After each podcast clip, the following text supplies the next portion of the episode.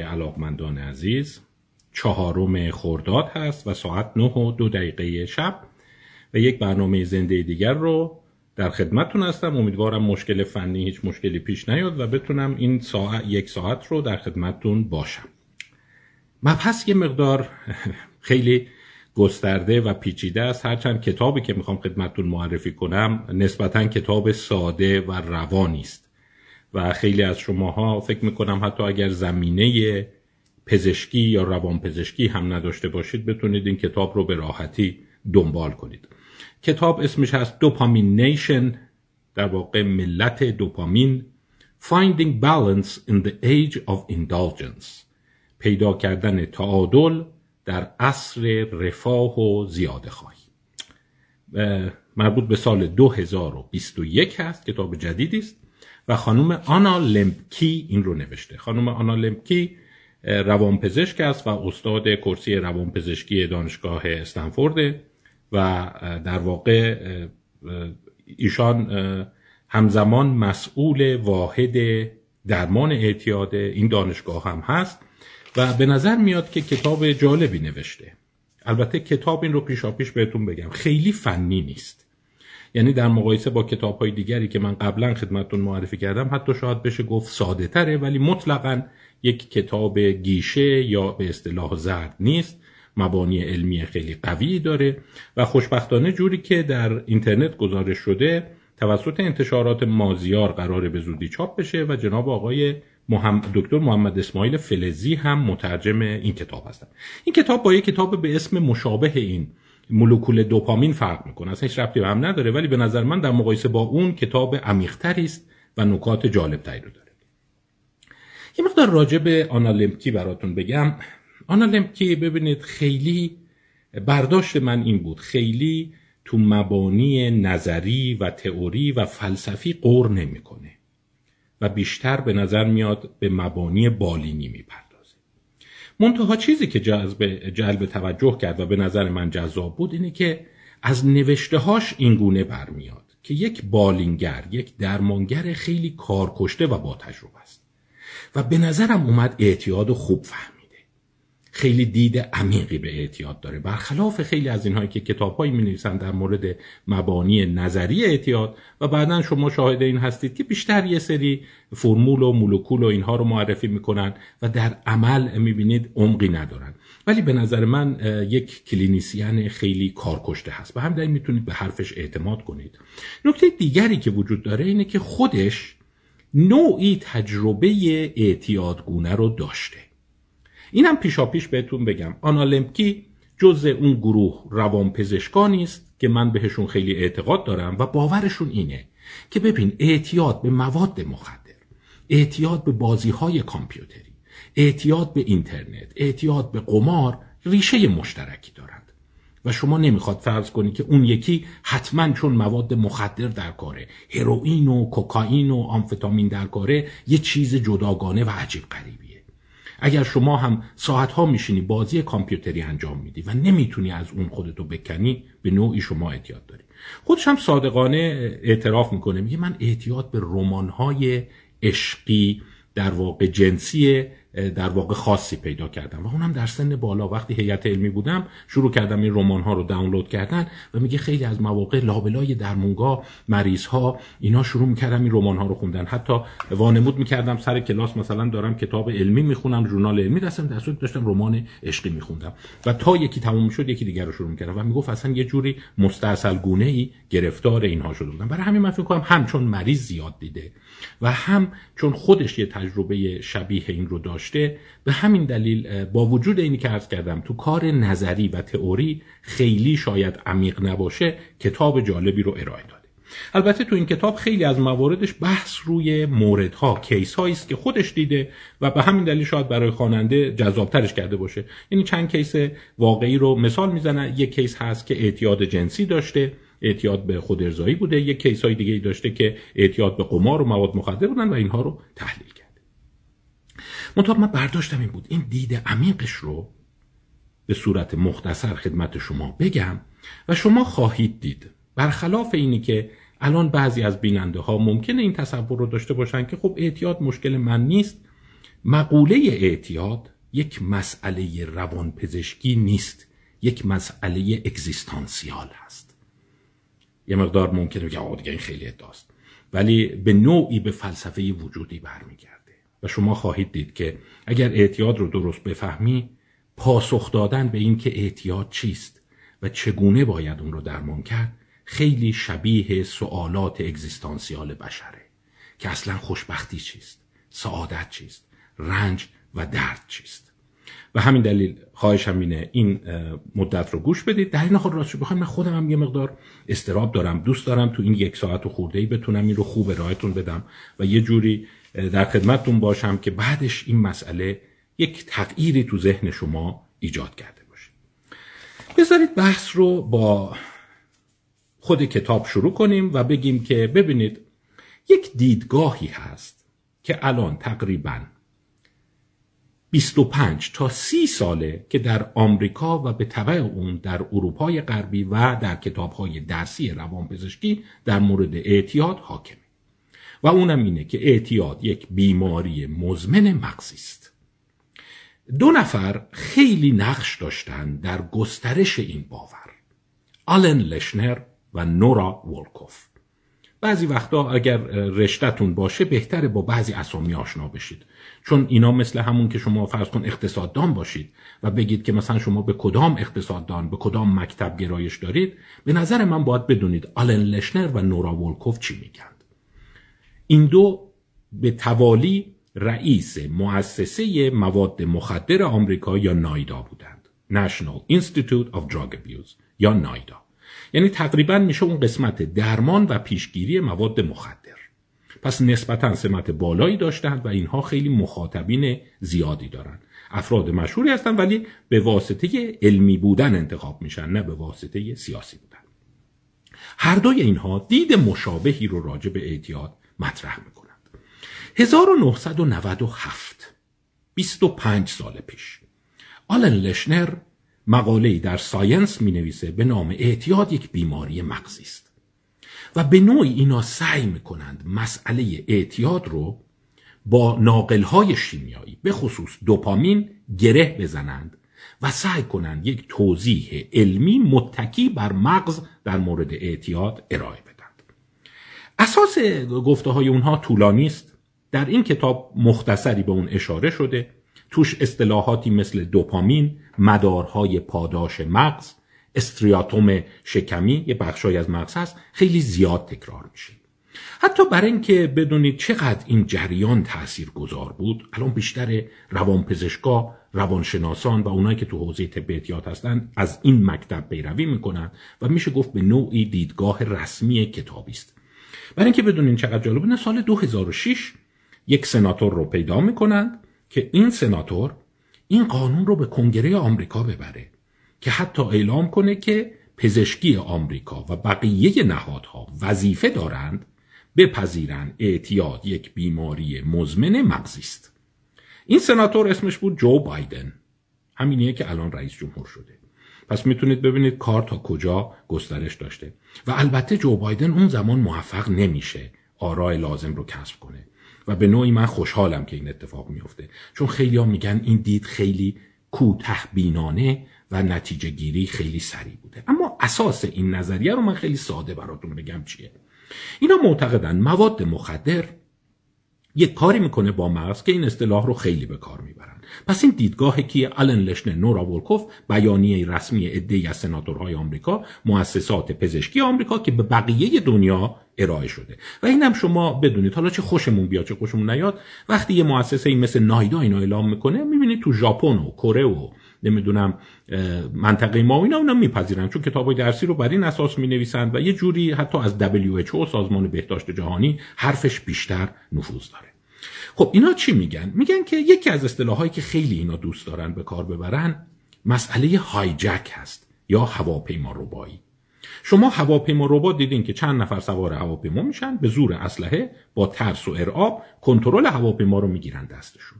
اسلحه رو می‌بره می‌ذاره پس سر خلبان میگه حالا باید این مسیر بری. اون جایی که من میگم باید بری. تو مقصدت مثلا برلین نه من میگم باید بری آمریکای لاتین. اینا میگن که مواد مخدر یک سری موادی هستند که از طریق آزاد کردن بی محابای ناقل شیمیایی به خصوص دوپامین مغز شما را هایجک می‌کنند. این اصطلاح رو خیلی به کار می‌برند مغز شما روبوده میشه. دیگه این فقط در جهت تهیه مواد شما حرکت می‌کنی. دیگه زن و بچه و خانواده و درس و اینا رو ول می‌کنی. تمام چیزات میشه بری طرف مواد. این دیدگاه حالا این رو من خیلی ساده خدمتتون گفتم. و تو این کتاب هم یه فصلی رو بهش اختصاص داده. حالا بخونید یه ذره بیشتر هست. ولی برای غیر درمانگر شاد دانستنش خیلی پر مایه نباشه نیاز نداشته باشه. ولی این بهش میگن دیدگاه اعتیاد به عنوان یک بیماری مغزی. این مواد چرا خطرناکن؟ برای اینکه میگه اینا آزاد کننده های قهار دوپامین هستند. و دوپامین مولکول لذت شناخته شده در مغز. یعنی وقتی شما اینا رو مصرف می‌کنی دوپامین سنگینی آزاد می‌کنه بعد کم کم مدارهای مغز وابسته به این مواد میشه. بدون اینا دیگه دوپامین آزاد نمی‌کنه. در نتیجه اینا نباشن شما حالت خیلی بده. تو یه جهنم هستی. یه احساس روحی خیلی بد داری. کلافه ای بی حوصله ای بی انگیزه ای اصلا علاقه به معاشرت نداری. ماده که می‌رسه دوباره دوپامین آزاد میشه. در نتیجه شما می‌تونی به کار و زندگیت بپردازی و از زندگیت بیشتر و بیشتر لذت ببری. تا اینی که اثر ماده مستحلک میشه و دوباره شروع. خب تا اینجای کار اگر این کتاب فقط همینو می‌گفت من خیلی دوست نداشتم معرفیش کنم. چرا؟ چون منتقدین جدی به این نظریه وجود داره. خیلی هم میگن داستان اینقدی هم که فکر می‌کنی ساده نیست. حالا مثالهاش زیاده و میشه ساعتها راجبش صحبت کرد. به همین راحتی هم نیست که یه سری مواد شرور وجود دارن. که باید یه کاری کنیم دست جوونا بهشون نرسه. از اینا استفاده کنن میره صاف مغز شما رو مصادره می‌کنه. مثل ویروسی که میفته تو کامپیوتر و بعد فایل های شما رو پاک می‌کنه و بعد خودش رو تکثیر می‌کنه این هم این کار رو می‌کنه. بیایم کم کم وارد بحث کتاب شیم. اون جایی از کتاب که من خوشم اومده. آنا لمکی شاید به دو دلیل همون که گفتم. یکی اینکه خودش یه تجربه اعتیادگونه داشته و دوم اینه که مریض زیادی دیده. یه جوری حواسش هست به این راحتی هم نیست. و تو کتابش سعی می‌کنه به اون بپردازه. حالا ما نقد خواهیم کرد کتاب رو و می‌خواهیم کاربرد اون رو برای خودمون و کشور خودمون در نظر بگیریم. ببینیم نقدش به چه جاهایی برمیگرده. بیایم با یک کتاب و یک مقاله شروع کنم که هر دوی اینها نوشته دو فرد ثابت هست. مقالش اینه اگر خواستید مقاله رو بخونید مقاله حدود ده صفحه است. Addiction and the Brain Disease Fallacy. اعتیاد و میشه گفت مغلطه اعتیاد به عنوان بیماری مغزی. در ژورنال Frontiers in Psychiatry در واقع میشه گفت مرزهای روانپزشکی چاپ شده به سال 2014 نویسنده هاش سالی ساتل و اسکات لیلینفیلد فقید هست. اسکات لیلینفیلد روانشناس برجسته ای بود که فکر کنم تو ایران با کارهاش آشنایی هست. سالی ستل روانپزشک و استاد دانشگاه ییل هست. یعنی اینا آدم های بازاری و همینجور دیمی چیزی گفته باشن نیست.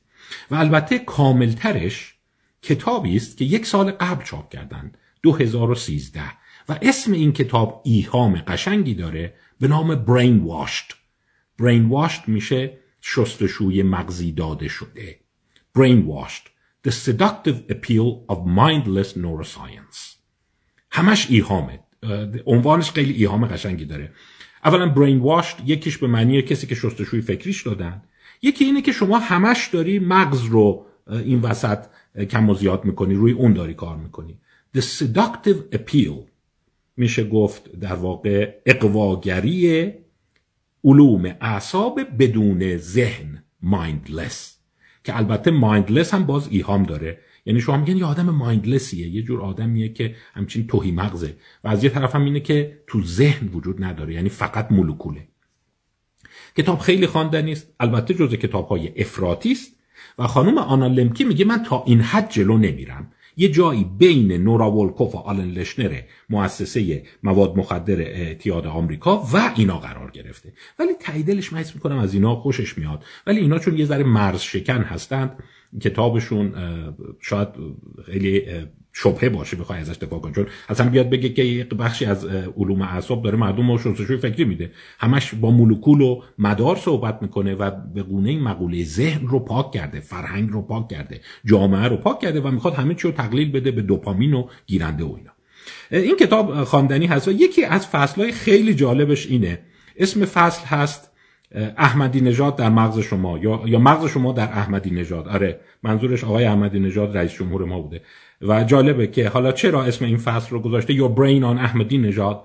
داستان این بوده که اومدن به صورت تصویرسازی مغزی این روش هایی که می‌دونید سر رو توی دستگاه امارای می‌برند و می‌خوان ببینن کجای مغز فعال میشه.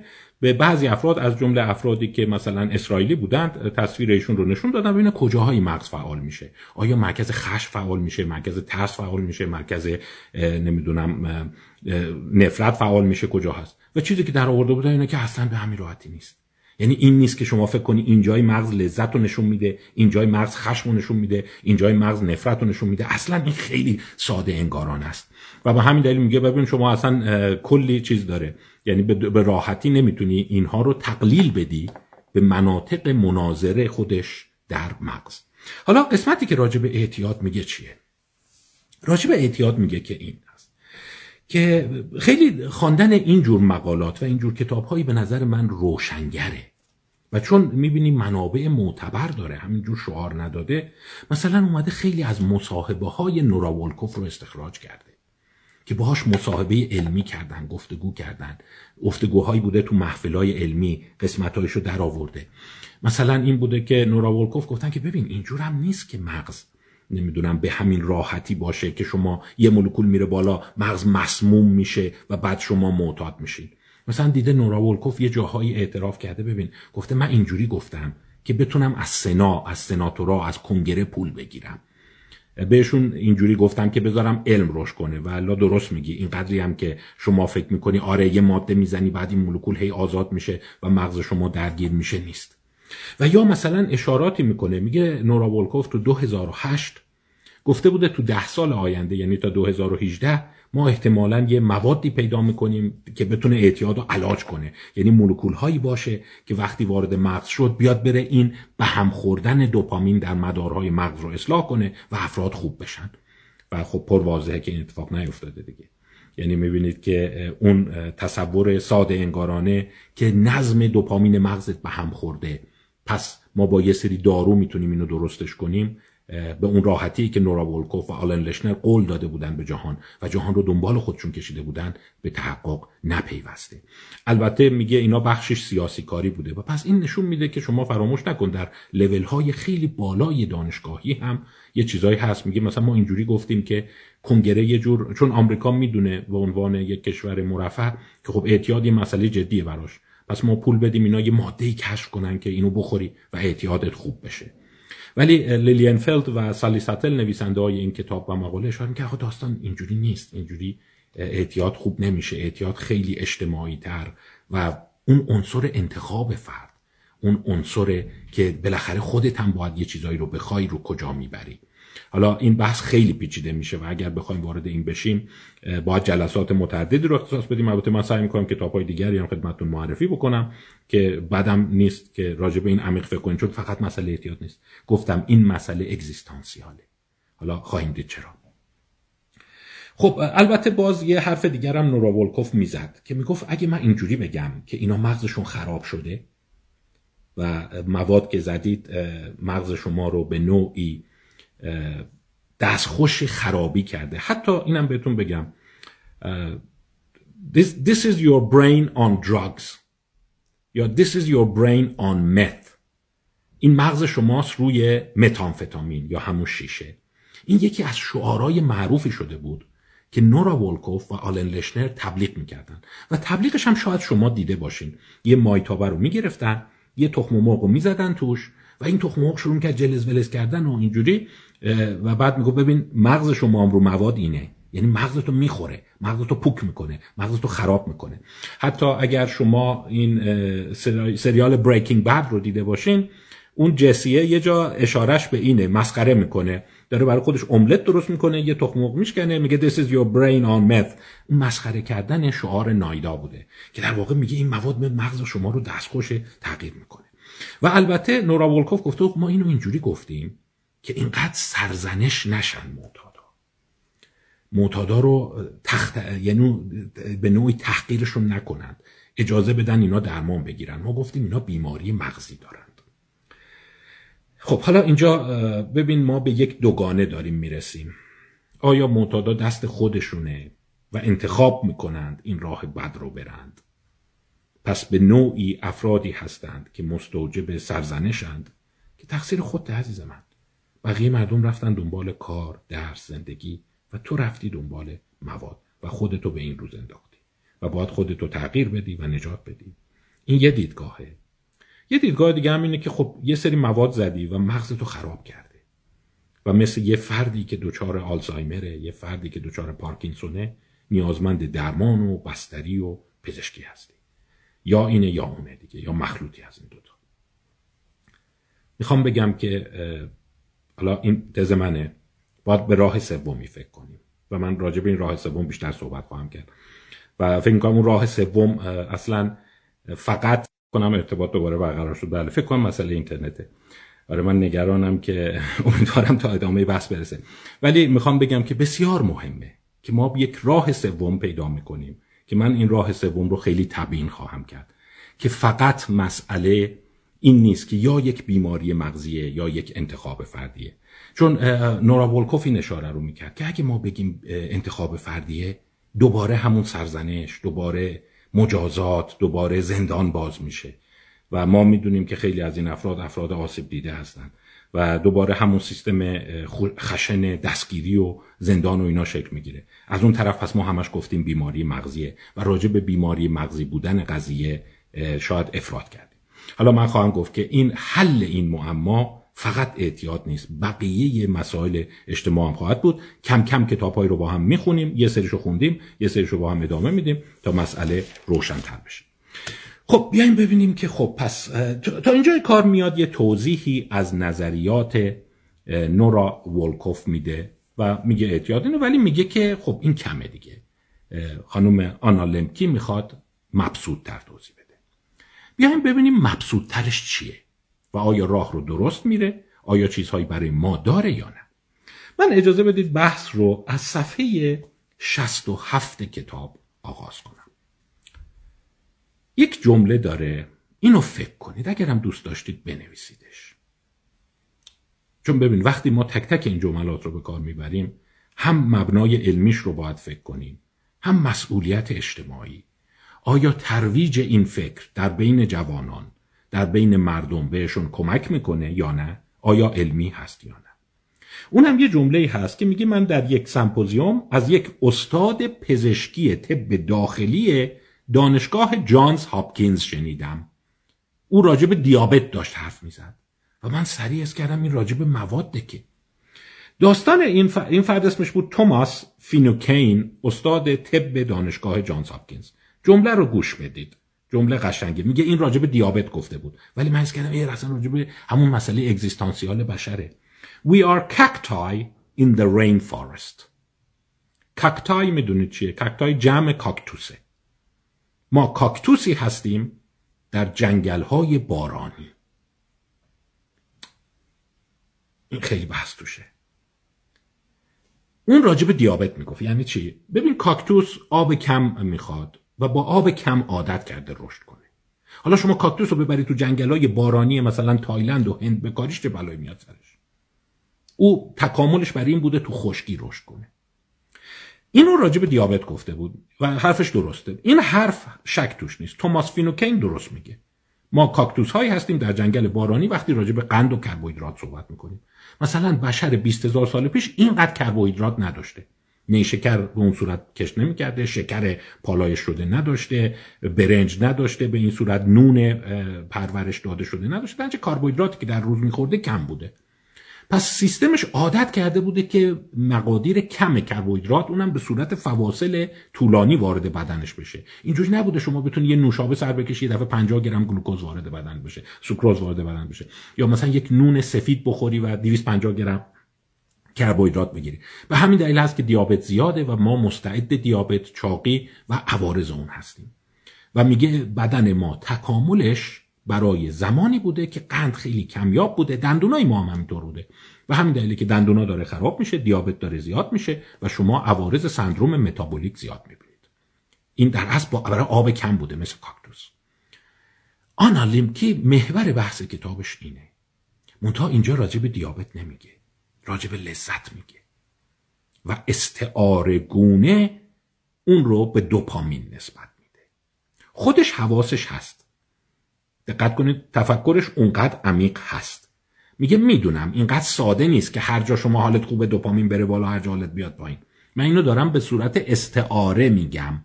من دیدم بعضی دوستان میگن آره دوپامین میره بالا سروتونین میاد پایین برعکس میشه اینا. نه دوستان عزیز یه جایش خیلی قشنگ دلم خنک شد. گفت بخشی از ترویج این استعاره کار شرکت های دارویی بوده که مردم رو خیلی ساده توضیح بدن ببین داروی من این کارو می‌کنه. تو افسرده ای سروتونینت کمه پس این دارو سروتونین تو زیاد می‌کنه.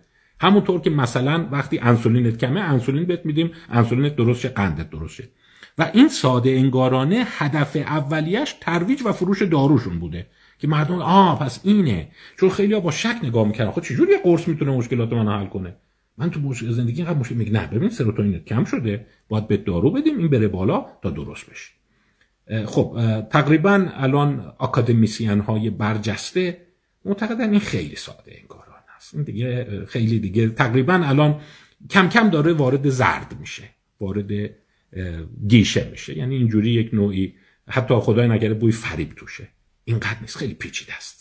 حالا همه اینا که میگن فریبکار نیستن اصلا اشتباه نکن.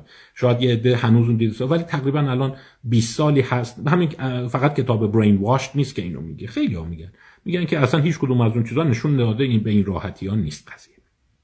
اما دور نشیم از بحث. خب پس این از لغت دوپامین به کار می‌بره. رو جلد کتابم دوپامین نوشته ولی دوپامین رو گفته شما استعاره ببینید. نه به اون صورت خیلی منجمد ساده انگارانه که آه یه چیزی تو مغز ما هست مثل انسولین مثل گلوکوز پایین بالا میشه. میگه از نظر لذتی نکنه ما کاکتوس هایی هستیم در جنگل بارانی. یعنی بشر اینقدر لذت نمی داشته منو اینقدر خوشبختی محاله به قول این حالا یعنی اینقدر چیزهای جذاب نبوده.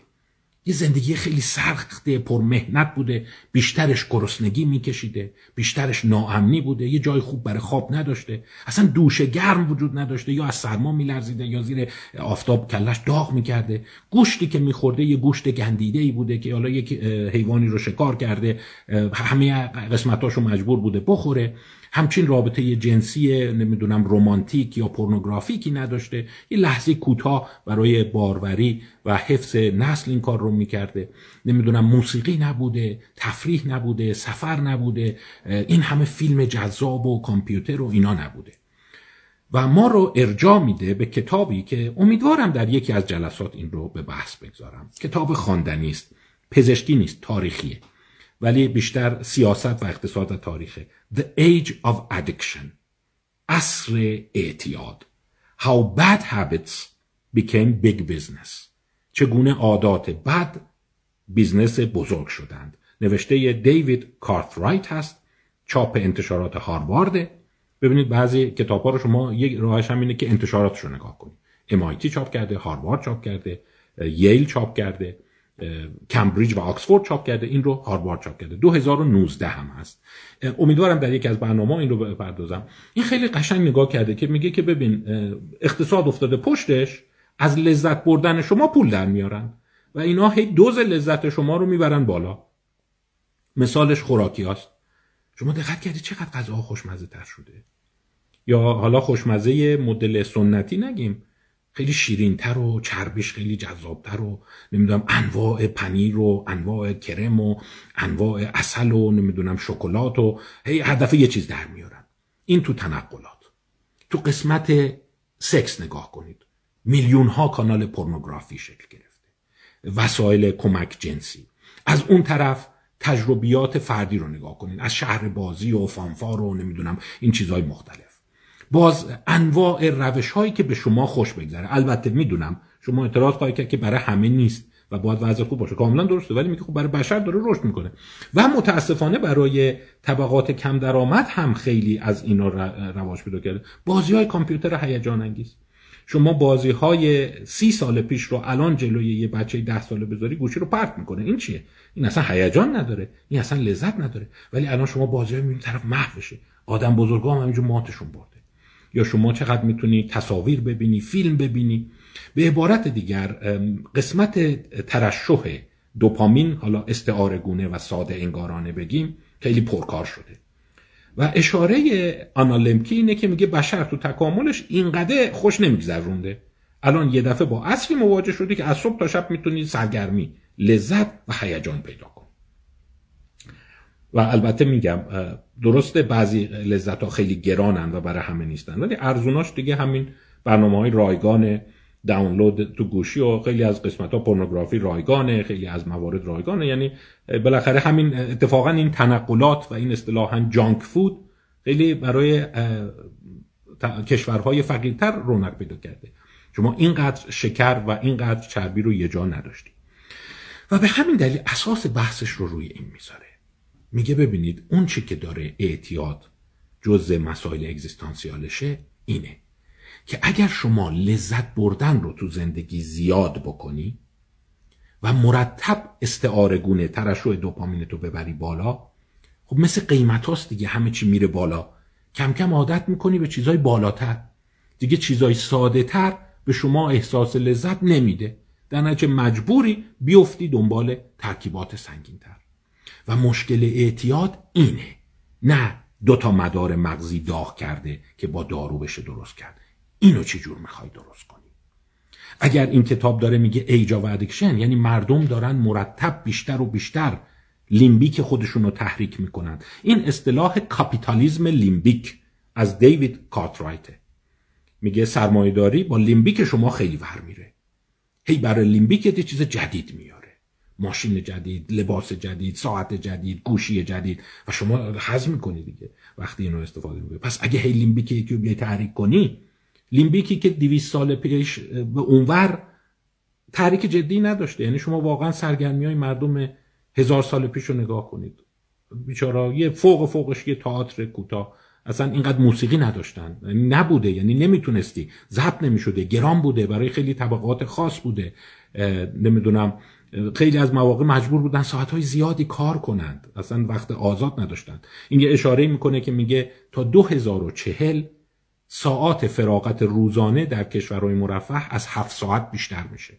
یعنی شما هفت ساعت وقت آزاد داری و سه ساعت و نیم کار می‌کنی. اون هفت ساعت وقت آزاد رو شروع می‌کنی لیمبیک تو تحریک کردن دیگه. یه کارایی بکنیم لذت داشته باشه. یه غذایی بخوریم لذت داشته باشه. و شما هی مرتب داری این رو می‌بری بالا. و اگر شما دقت بفرمایید اسم کتاب یک زیر تیتر داشت. Finding Balance in the Age of Indulgence. پیدا کردن تعادل در عصر میشه گفت رفاه زدگی. در واقع زیاده خواهی. حالا من گفتم این نیاز به فکر داره اینه. آیا مقوله کاکتوس در جنگل بارانی استعاره درستی است؟ در مورد قند درسته ها شک نکنید. اصلا درسته درسته. ما هیچ وقت اینقدر کربوهیدرات یه جا نمی‌تونستیم بخوریم. اجداد ما نمیخوردن. شما در نظر یه میوه من چقدر قند داره؟ این ساعت ها باید میگشته یه پرتقال پیدا می‌کرد یه سیب پیدا می‌کرد الان شما تو یه نشست می‌تونید دو تا بربری رو یه جا بخورید. لذت چی؟ و آیا ترویج این دیدگاه یک علمی است؟ دو در شرایط فعلی کشور ما خوبه یا نه؟ نمی‌دونم. من یه ذره دو دلم که مثلا بخوای به خیلی از افرادی که الان محرومیت می‌کشن در مقابل گرانی هستن در مقابل کمبود کالا و اینا هستن بگین شما کاکتوسایی هستی در جنگل بالانی. خدا رو شکر که هم که غذا هم گیرت میاد. اجداد ما 20 هزار سال پیش اینم نداشتن و رفاهت در اینه. این سوال دو تا سوال تو ذهن من هست و بریم جلوتر ببینیم کتاب چه چیزایی برای عرضه داره. باز در همین راستا چند نقل قول از آنالیمکی بهت بگم. که در واقع دیدگاه او رو بیشتر روشن می‌کنه. مثلا در جای دیگه نوشته تناقض هدونیسم در این است که جستجوی لذت به حالت آه دنیا منجر می شود آه دنیا یعنی بی لذتی یعنی میگه هر چقدر یه فرهنگی سعی می‌کنه به مردم بقبولونه که بیشتر خوش بگذرونید بیشتر لذت ببرید مردم بیشتر احساس ناکامی و سرخوردگی می‌کنن. این به این دلیله که خب آستانه تحملشون میره بالا دیگه. یه همون بازی کامپیوتری است دیگه هر چقدر پیچیدش میاد افراد یه چیز پیچیده تر می‌خوان. پس اینو باید چه کار کرد؟ یا مثلا میگه یک فرهنگی شکل گرفته if it feels good do it. اگه یه چیزی حس خوب بهت انجام میده انجامش بده بهت میده انجامش بده. پس یعنی تا می‌تونی اون لیمبیک و مراکز لذتت رو تحریک کن و دوپامین آزاد کن. یا باز جای دیگه یه جمله ای داره که اونم جالبه. By protecting our children from adversity have we made them deathly afraid of it? با محافظت کودکان در برابر ناملایمات آنها را به صورت مرگباری در مقابل دشواری ها ترسانده ایم یعنی همش میگه خیلی ساده لوس بارشون آوردیم دیگه. حالا اسنوفلیک اصطلاحیه که به کار می‌برن دانه برف. یعنی میگه سختی نکشه گرما نکشه تشنگی نکشه. نمی‌دونم خستگی نکشه همه چی با ماشین کولردار بره این اونور بره. خب این باعث شده که از ناملایمات بترسن و فرار کنند. و این باعث شده که مقاوم بار نیان و در نتیجه جمله‌ای که بعدا میگه میگه افسردگی توشون بیشتر میشه. هرچقدر رفاه بیشتر میشه افسردگی هم بیشتر میشه. این تزیه که آنالمکی داره دنبال می‌کنه. باید اینو نقد کنیم دوستان. سریع من گفتم سیاست من پیچیده سازی و عدم پریدن به نتیجه گیری است. ترمزهای فکری باید داشته باشیم. آیا درست میگه؟ راست میگه دیگه. یا باز جای دیگه مطلب جالبی داره. میگه religious man was born to be saved. انسان مذهبی به دنیا آمده که نجات داده شود. راست میگه دیگه. تو اصلی که حاکمیت مذهبی خیلی پررنگ بوده نهایت هدف رستگاری بوده. نجات بوده. از زلالت و رسیدن به تعالی Psychological man is born to be pleased. انسان روانشناختی به دنیا آمده که ارضا و اقنا گردد. یعنی هدف رستگاری نیست هدف ارضاه خب پس فکر می‌کنم شما متوجه مسیر فکری او شدید که در واقع چی داره میگه؟ میگه رفاه زدگی بیش از حد جستجوی افراطی لذت و ترشح دوپامین. حالا سرمایه‌داری هم پشتشه کاپیتالیزم لیمبیک باعث شده که خب سطح آستانه شما هی بره بالاتر و در نتیجه شما هر چی زندگی میگذره احساس بدحالی بیشتر بکنید. مثلا در فصل چهارم یک اصطلاحی رو به کار می‌بره که در واقع معنیش این میشه مثلا محرومیت دادن در واقع لذتی. یعنی تاکیدش بر اینه که شما باید لذت روی جاهایی محدودیت بدی و الا انسان احساس رستگاری نمی‌کنه. و یک اصطلاحی به کار می‌بره به نام هورمسیس. هورمسیس. هورمسیس یعنی وارد کردن عمدی درد. این خیلی بحث انگیز میشه تو کتابش. یعنی میگه یه جاهای اتفاقا باید سخت بگیریم. شما هم دیدید مثلا مردم میگن باید بره سربازی تا ساخته شه باید به دانشجوها سخت بگیری تا قدر بدونن. باید مثلا به مردم یه ذره سخت بگیری تا اینا بعدا احساس شادکامی کنند. هورمسیس آیا وجود داره؟ و آیا باید این کار رو بکنیم که به تعادل لذتی و لیمبیک برسیم یا نه. اینا مسیری است که شما می‌بینید کتاب مطرح می‌کنه. ببین اینم یکی حالا میگم چرا اگزیستانسیاله؟ همینه. یعنی آیا واقعا بشر می‌تونه همش در جستجوی هدونیزم و افزایش رفاه باشه؟ چون می‌دونید خیلی از این دولت ها میگن هدف ما افزایش رفاهه. مردم درد کمتری بکشن و رفاه بیشتری داشته باشن. خب میگه این اثر تولید کننده نداره. شما از اون ور هی مجبور میشی آستانت میره بالا آستانت که رفت بالا مجبوری روش های دیگری به کار ببری و الا دچار حالت کج خلقی میشی. دچار یک حالت بی انگیزگی میشی. دیگه چیزهای معمول بهت انگیزه نمیدن.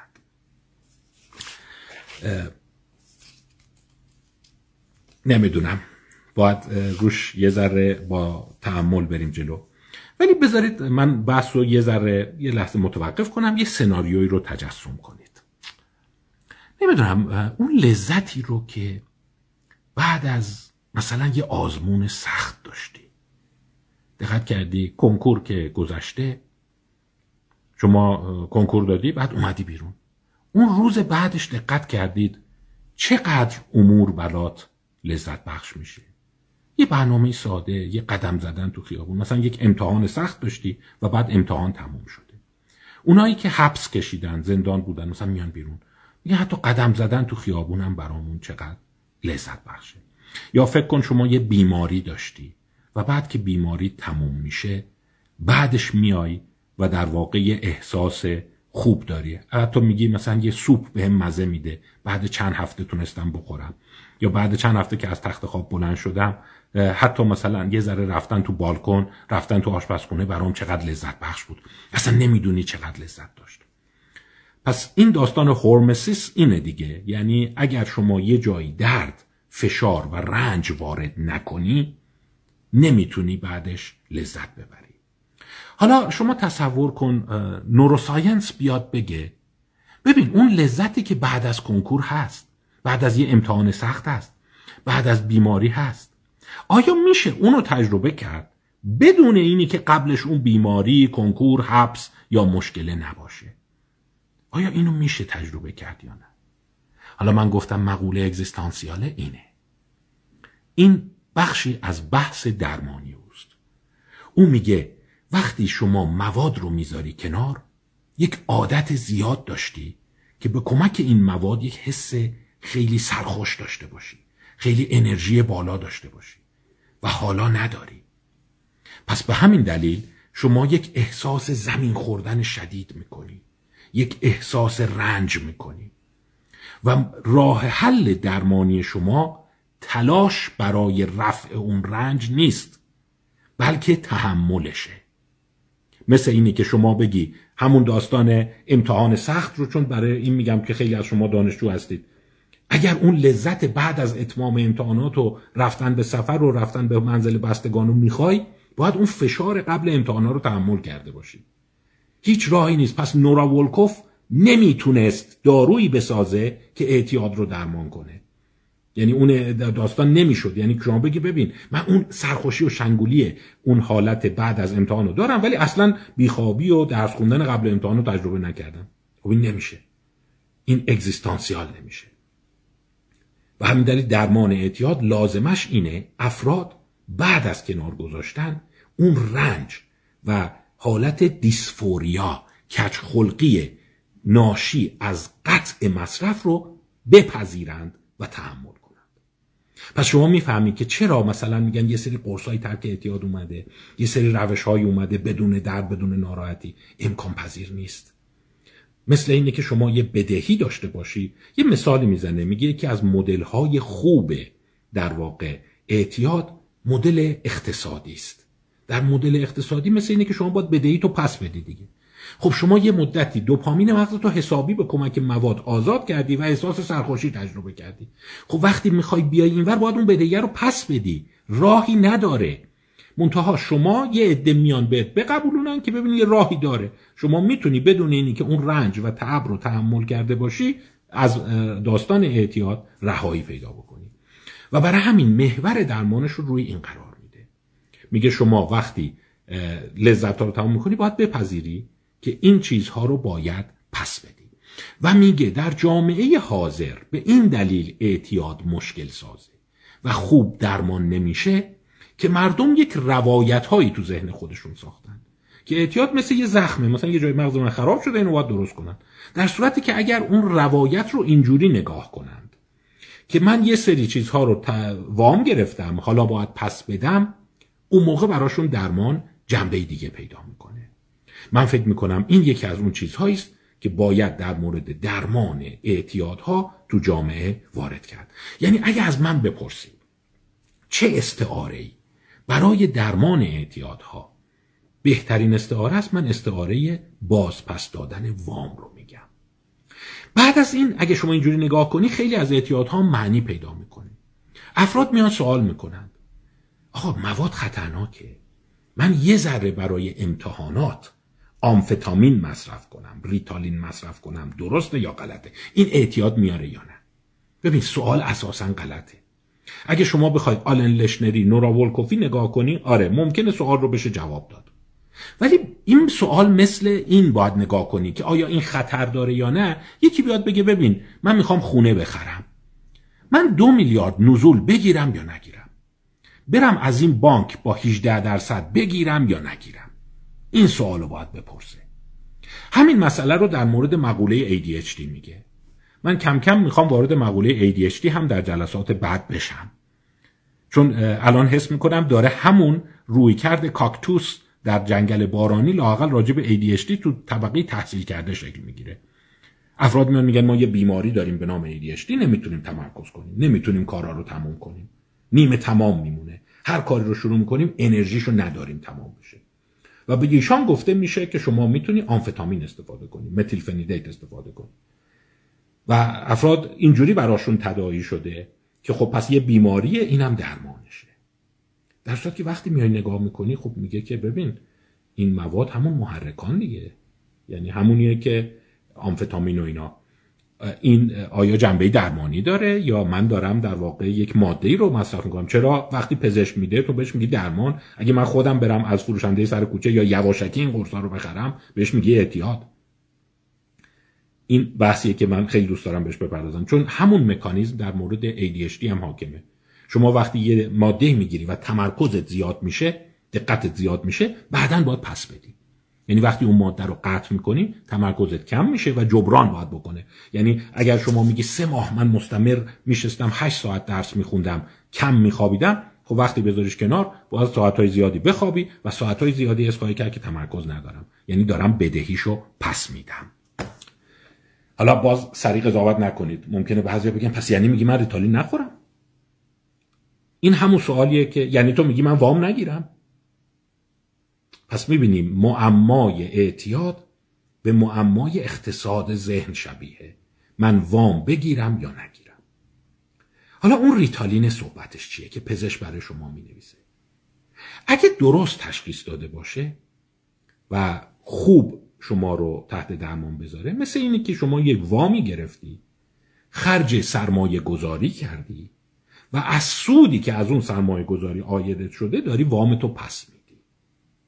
چون تئوری بر اینه که شما سالهایی که لازم درس بخونی یا امتحان بدی به کمک این ماده انرژی اضافه پیدا بکنی تمرکز پیدا بکنی از پس امتحاناتت بر بیاد وقتی از پس امتحاناتت بر اومدی شغل بهتر می‌گیری جایگاهت میره بالا با تمرکز و انرژی کمتر می‌تونی درآمدی داشته باشی که زندگیت رو ادامه بدی. به عبارت دیگر اون وام روانیت رو پس بدی. ولی اگر تو هفته کلاس هفتم یا تو دوازده سالگی از مدرسه بندازنت بیرون شما آیندت تباه میشه شغلت آسیب می‌بینه درگیر باندهای خلاف و مواد مخدر میشی. و اون وام رو اونجا گرفته بودی به نفت بود. یعنی اونجا باید می‌گرفتی. پس عزیزان من یک توصیه براتون دارم. هر موقع با این سوال مواجه میشید. آیا این ماده خطرناکه یا نه؟ آیا من ریتالین استفاده بکنم یا نه؟ آیا من متیل فنیدیت بخورم یا نه؟ آیا هشیش مزر یا نه؟ سوال رو نوراولکوفی نگاه نکنید. به نظر من آنالمکی نگاه کنی قشنگتره. مثل اینی که من الان وام بگیرم یا نه. اگه وام تو می‌خوای بگیری و خرج کنی و بخوری خطرناکه. بعدا باید وام و بهرش رو پس بدی. ولی اگر فکر می‌کنی سرمایه گذاری خواهی کرد و از گردنه های سخت و دشوار زندگی به کمک او عبور خواهی کرد میارزه این کار رو بکنی. فراموش نکن ممکن شما بگی مثلا بازی کامپیوتری چه وام گرفتنیه؟ هست. هیجاناتت کنترل میشه. عصبی بودنت کم میشه. احساس ملالت و دلزدگی تو می‌گیره. خب طبعا وقتی اون بازی رو ازت بگیرن ملالت و دلزدگی به اضافه بهرش برمیگرده. یعنی اصل و فرعش رو باید پس بدی. منتها اگر مثلا فکر کن از یه شرایط بحرانی اومدی شرایط دشوار اومدی این حرکت رو انجام بدی میارزه که در واقع این کار رو بکنی. ولی اگر بعدش سرمایه گذاری روانی نداشته باشی شما گیر می‌کنی. یا وقتی پزشک به شما ریتالین میده به نوعی یکی مواظب هست که زیاد قرض نگیری زیاد در واقع استفاده نکنی و اون بهره رو به موقع پس بدی. وامات عقب نیفته قسطات. و در واقع همینجور بیمهابا نری. ولی خطرناکترینش اونیه که ماده می‌گیره میره بالا. مثل اینی که شما وام گرفتی. بعد چی کار می‌کنی؟ برای بازپخت اقساطش میری وام با بهره بالاتر می‌گیری. فکر کنم من تو بازار نبودم ولی میگن این بدترین کاریه که می‌تونی بکنی. یعنی من برای اینکه قسطای بانکمو پس بدم برم از بازار نزور کنم. حالا من نمی‌دونم اصطلاحش چیه مثلا 18 درصد این تومانی چقدر 36 درصد چیه. یعنی شما برای اینکه مثلا ریتالین تو بخوای ادامه بدی می‌بینی دیگه جواب نمیده بری طرف آمفتامین بری طرف هروئین. یعنی هر دفعه داری دوپامینت رو قمار دوپامینت رو افزایش میدی. پس به نوعی شما یک استعاره خوب برای شما می‌تونه این باشه و اینه که من چجوری می‌تونم از این در بیام؟ مثل اینه که من چجوری از این بدهکاری و ورشکستگی می‌تونم در بیام؟ یعنی من وقتی می‌ذارم کنار از صفرم ممکنه بیام پایینتر.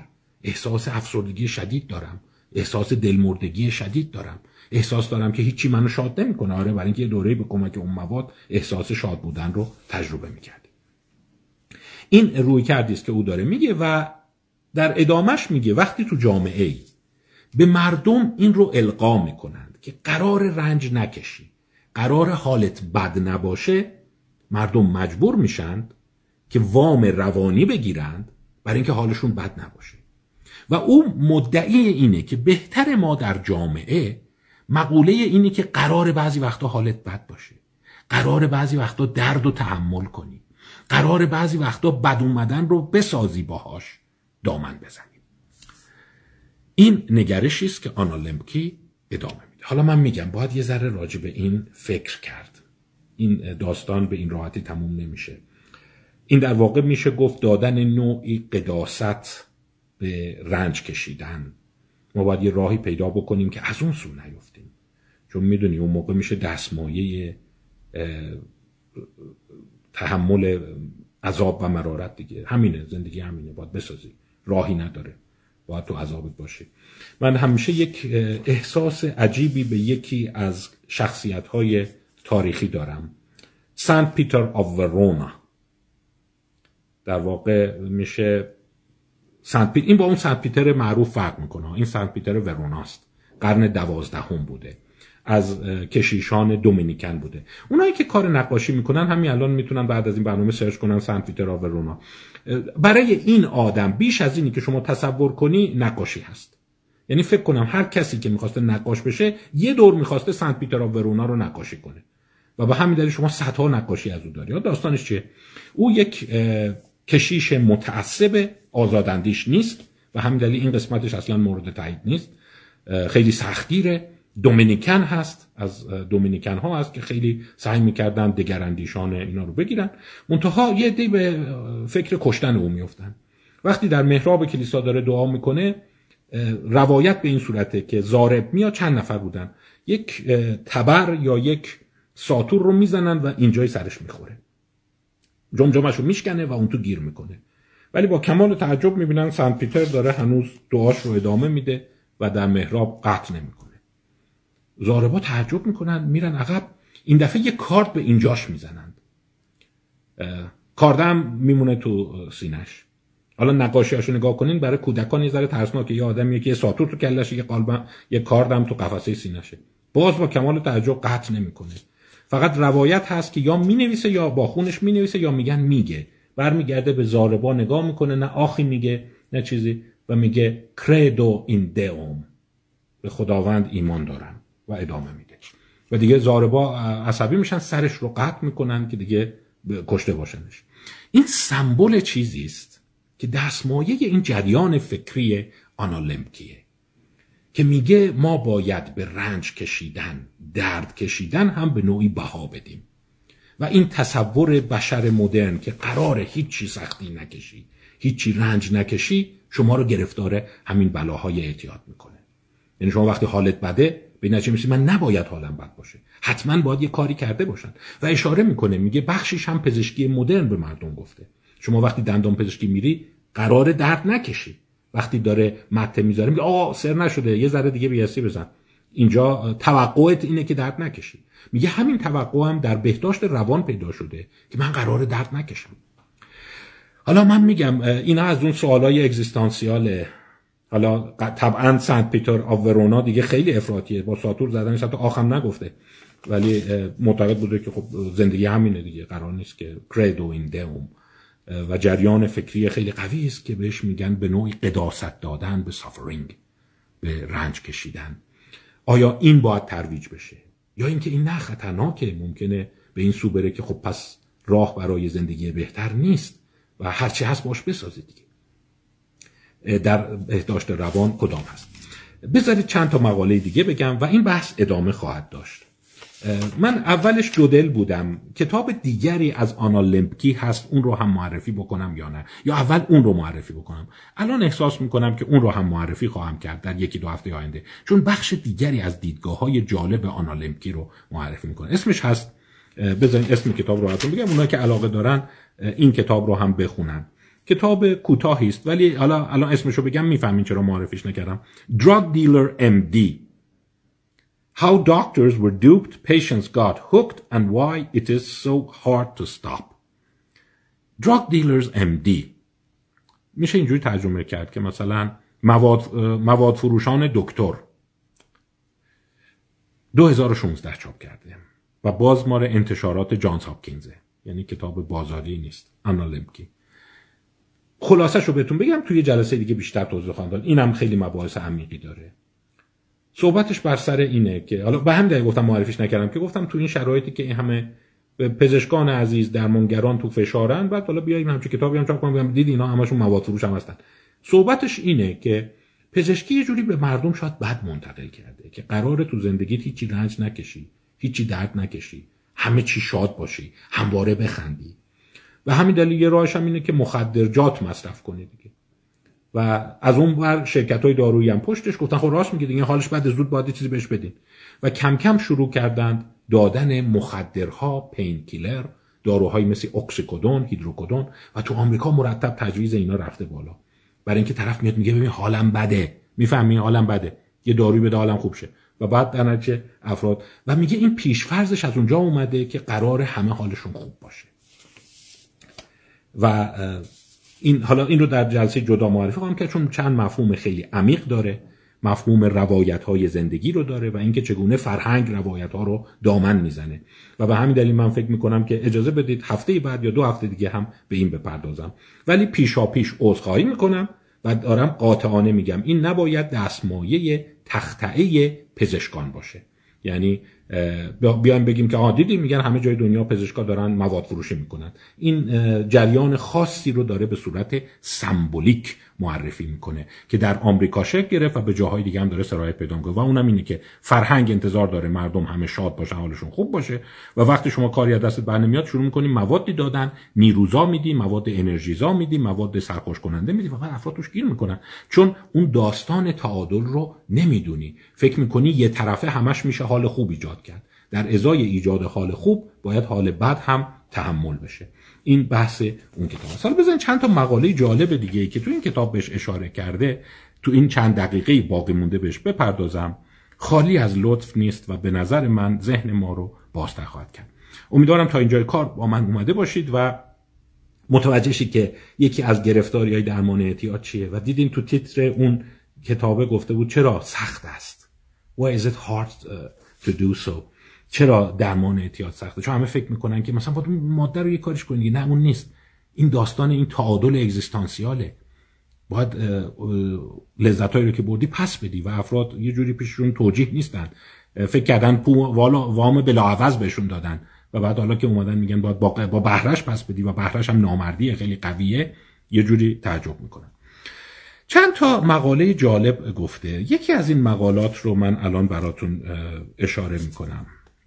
همسو هست با دیدگاه او ولی این مقاله رو من خوشم میاد. قبلا هم به صورت جسته گریخته بهش اشاره کردم و حتی یه حس معنوی بهم داد. حالا تیتر مقاله رو بگم شما میگی این دیگه چه حس معنوی میده ولی من فکر می‌کنم لزوما معنویت نیازی نیست حتما تو مسائل عرفانی و روحانی و اینا باشه. معنویت می‌تونه حتی در طبیعت باشه. Wheel Running in the Wild.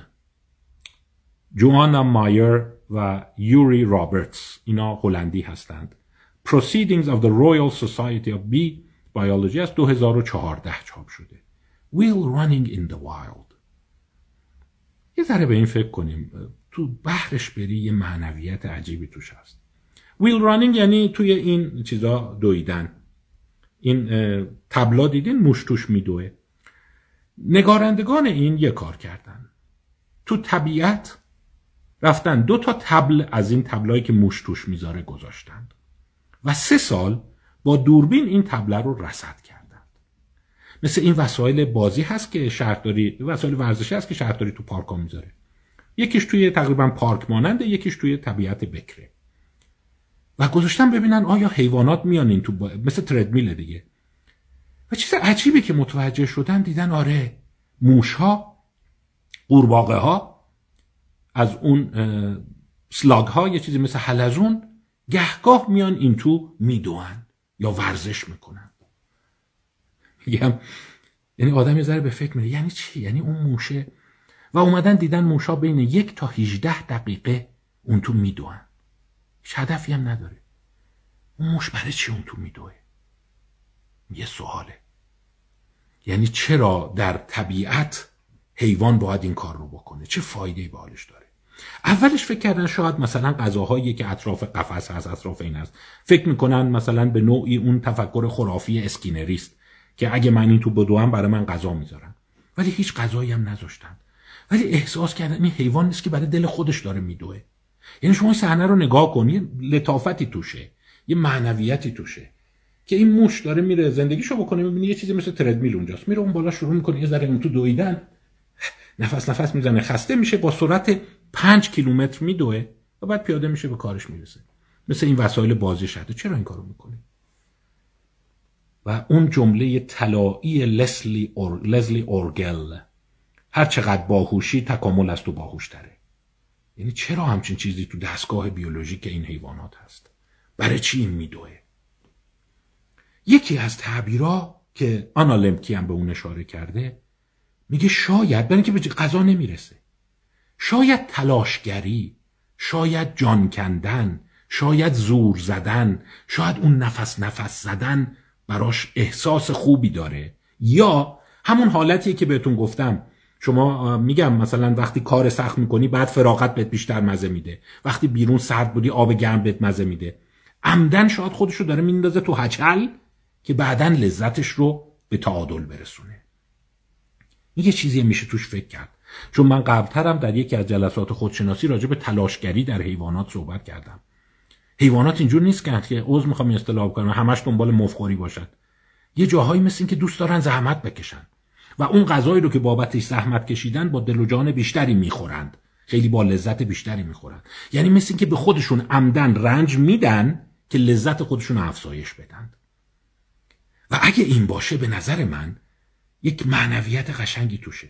شما نمی‌دونم این صحنه رو دیدین؟ بعضی وقتا گربه ها دارن میدوئن و اون حالت خیلی قشنگ گالوپشه داره میدوه.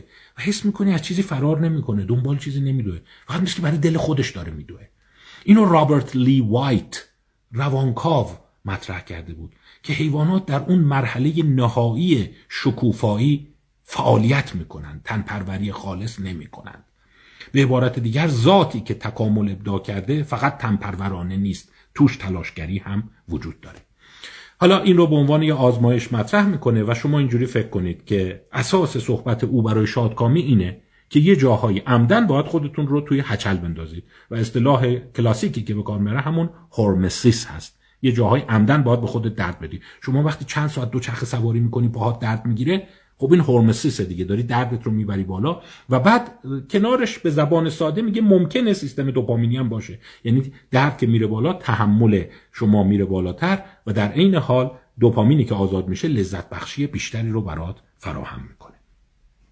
یا باز ببینیم چه مقالات دیگری رو مطرح می‌کنه. سیون تومک اسم نویسنده هست و گابریلا ستگمن Effects of Heroin on Rat Pro-Social Behavior. Addiction Biology 2019 باز مقاله دیگه است که بهش اشاره می‌کنه. میگه وقتی اومدن این کار رو کردند به یه تعداد موش براشون یک میشه گفت کاتاتر گذاشتن که بتونن به خودشون ماده مخدر تزریق کنند. وقتی موش به خودش هروئین تزریق می‌کرده یه گروه بودن یه گروه دیگه اونایی بودن که به خودشون قند تزریق می‌کردن یعنی خیلی نشه نمی‌شدند و همزمان یه موش دیگه تو تله بوده. دیده اون موشی که به خودش هروئین تزریق می‌کنه تحت هیچ شرایطی به اون یکی کمک نمی‌کنه. چون یادتون باشه من قبلتر توی همون مپس همدلی راستی یادم رفت همدلی رو الان از تو یوتیوب هم می‌تونید ببینید. به کارهای اشاره کردم بن آمی بارتال که اشاره کردم که این نشون داده بوده که یه موشی رو بندازی تو تله موش دیگه میاد بهش کمک می‌کنه. حتی اگر هیچ منفعتی براش نداشته باشه. یعنی کمک به هم نوع خود یکی از اون چیزهایی است که نهادینه شده. و این مشاهده کرده بود که وقتی افراد روی هروئین هستن موش روی هروئینه هیچ وقت نمیره اون یکی موش رو از پله دراره پس به عبارت دیگر یه چیز دیگه هم میگه. میگه اون دوپامین مرتب آزاد شده در واقع ناشی از مصرف هروئین شما رو نسبت به درد و رنج دیگران بی تفاوت می‌کنه. پس این خطرناکه. پس شما همین حس کردی که چرا معتادار خانواده هاشون دوست ندارن؟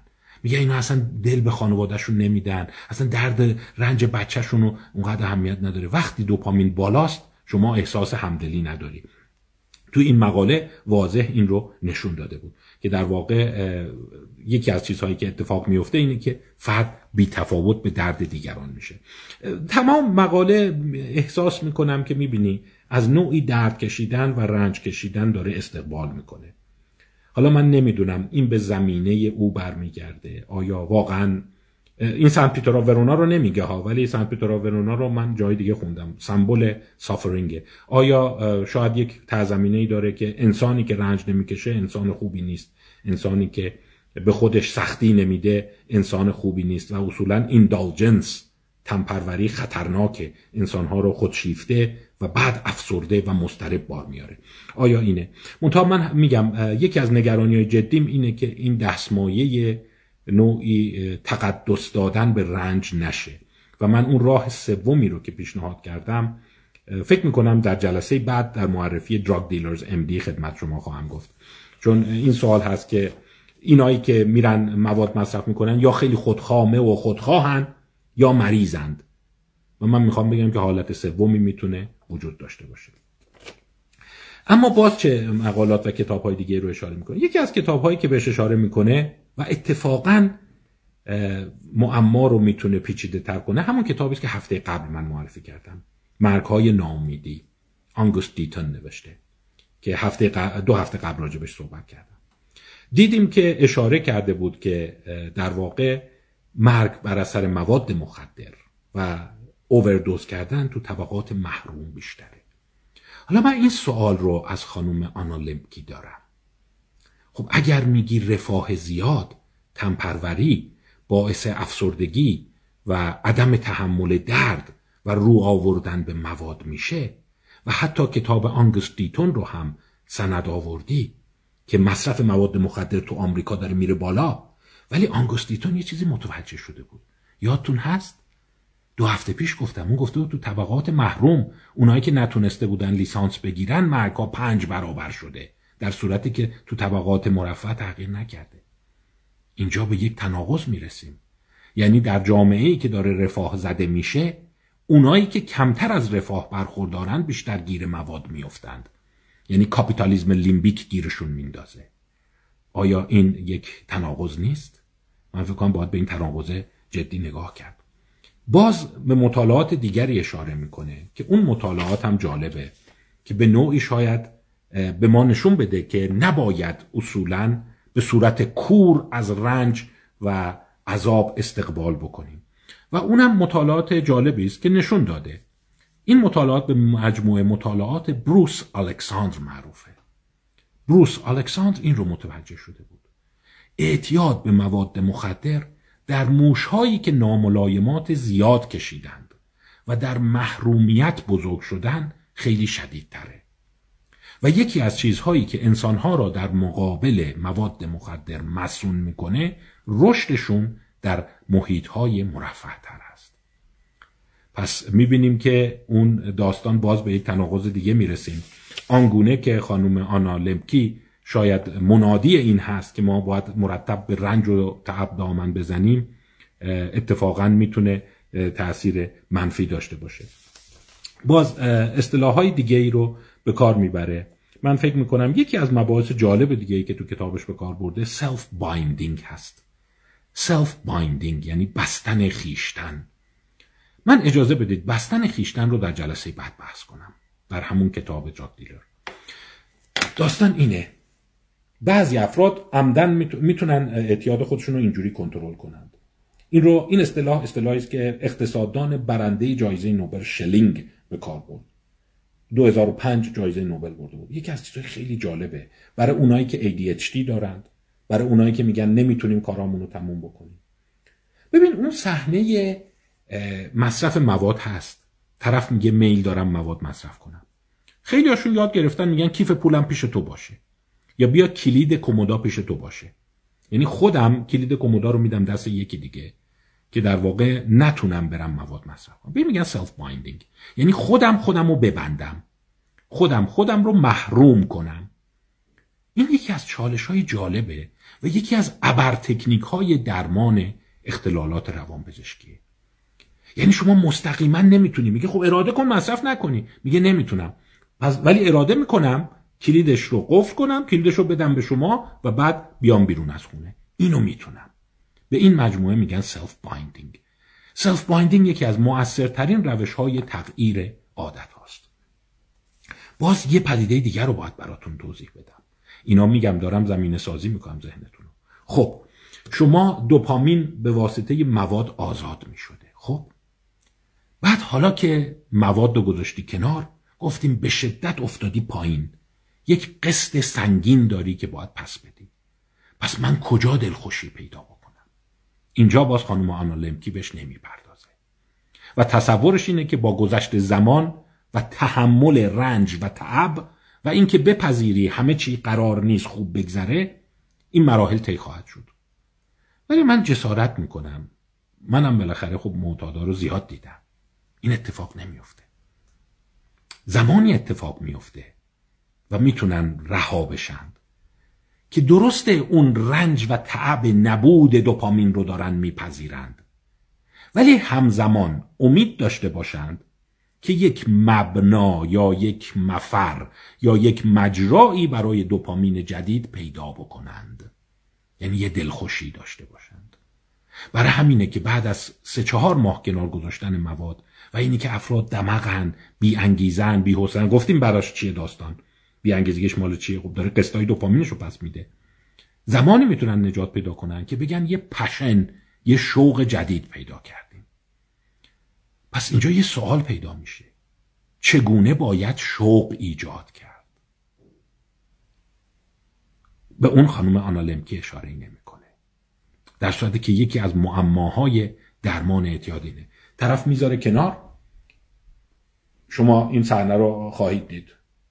اصطلاح قشنگش جورج کوب بهش میگه. در واقع جورج کوب اصطلاحی که داره میگه dysphoria driven relapse. این اصطلاح برای درمانگرا نکته قشنگی. dysphoria driven relapse. یعنی بازگشت به واسطه کچ خلقی میگه وقتی شما مواد رو می‌ذاری کنار دوپامین حسابی میاد پایین کچ خلقی بی انگیزه بی حوصله اینقدر این حالت اذیتت می‌کنه که برمیگردی دوباره شروع می‌کنی.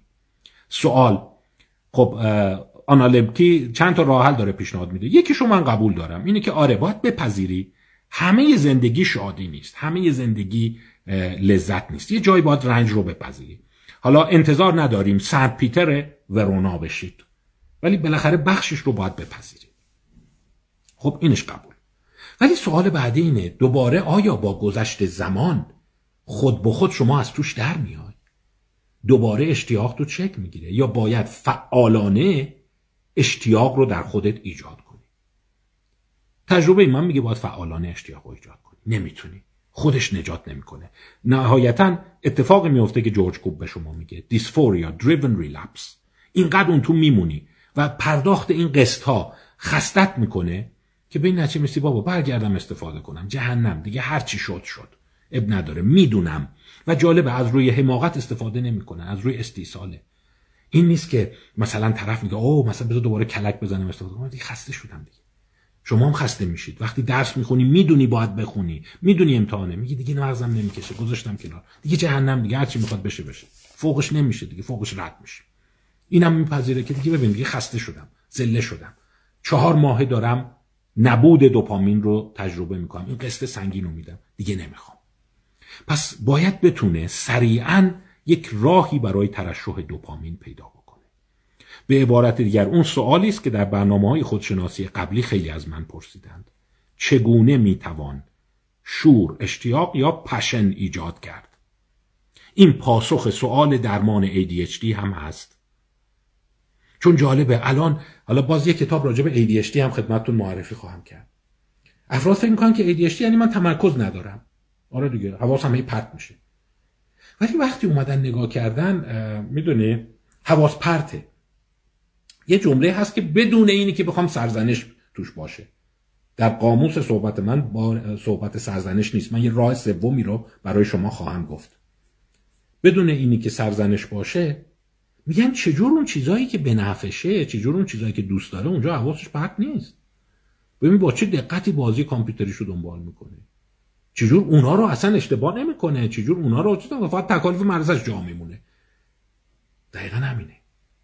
یعنی آستانه انگیزشیش بالاست. اون چیزایی رو که دوست داره تو اون حواسش پرت نیست و توی اون کم نمیاره. اینو حتما مادرام دیدن. میگن ببین تو بازی گوشی اونجا اشتباه نمی‌کنه. اگه تا حالا صد دفعه تا حالا کتاب مدرسهش رو گم کرده گفتن ADHD پس چجور اون مثلا سی دی بازی کامپیوترش رو گم نمی‌کنه؟ حواسش هست نمی‌دونم مثلا کد کامپیوترش یادش نمیره پسورد یادش نمیره. و اصطلاحی هست بهش میگن hyperfocus میگن اتفاقا اون جاهایی که دوست دارن از من و شما بدتر دقت دارند این خوش به حالش 8 ساعت نشسته پلک نمی‌زنه. اصلا آنچنان این سفر رو داره دنبال می‌کنه. پس داستان این نیست که مشکل تمرکزه. داستان اینه که دل انگیزه برای اون نیست. پس سوال انگیزه چگونه شکل می‌گیرد؟ چون دیدن انگیزه با ترشح دوپامین همراه و از اون طرف باز دیدیم اگر شما مصرف سنگین هروئین داشته باشی اینقدر آستانی دوپامینت میره بالا که دیگه انگیزهای دیگر رو نمی‌تونی رشد بدی. کمک به دیگران نمی‌کنی و در عین حال یادگیریت هم مختل میشه. پس بحث ها همینجور باقی موند. خب پس دوستان عزیز اجازه بدید من کتاب دراگ دیلر ام دی رو در یک جلسه دیگه خدمتتون معرفی کنم چون تفکر نقل قول ها و شکلگیری نقش بیمار در اون بحث جدی هست. و این سوال رو باید پاسخ بدم. دقت کنید. این سوال خیلی مهمیه. من یکی از راههایی که فکر کردم بتونم از خجالت دوستان در بیام محبت می‌کنن پیام میدن و فرصت نمی‌کنن خصوصی جواب بدم. اینی که بیشتر سوالات اون سوالاتی که خیلی تکرار میشه رو در قالب یه سخنرانی پاسخ بدم. یکی از سوالا اینه آیا من ADHD ام؟ آیا من دو قطبی ام؟ و سوال اینه که خودت رو ADHD ببینی به نفعته یا به ضررته؟ نورا بولکوف می‌گفت هر چقدر شما اینا رو بیماری ببینی بهتره. برای اینکه بار مسئولیت بار سرزنش بار تحقیر از رو دوش طرف برداشته میشه. ولی از اون طرف منتقدینی پیدا شده. میگه آخه اینجوری که تو فکر می‌کنی نیست.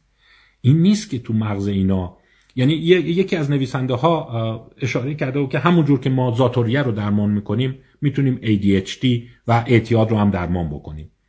ولی می‌گفت نه این قیاس ملفارقه اینجوری نیست. شما عنصر انگیزه تو اینا داری.